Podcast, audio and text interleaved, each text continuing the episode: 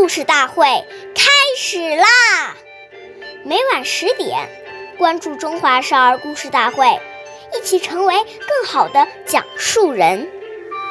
岁月易流逝，故事永流传，弘扬中华瑰宝，传承红色基因。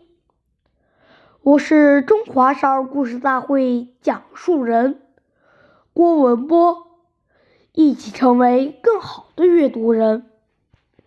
今天我给大家讲的故事是《故事大会红色经典故事》第三集：毛泽东一个信封用四次。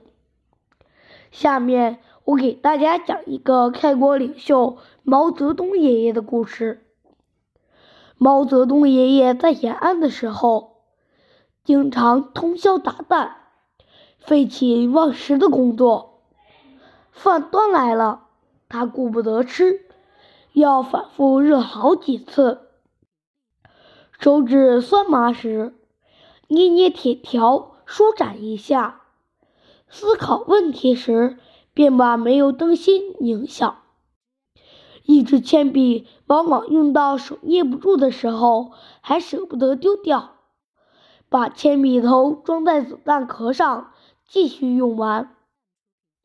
毛爷爷的警卫员贺清华回忆说：“主席当时派他向中央各机关送传阅信，主席把一每一个信封用四次，正反面用完。”再拆开里面，用里面的两面。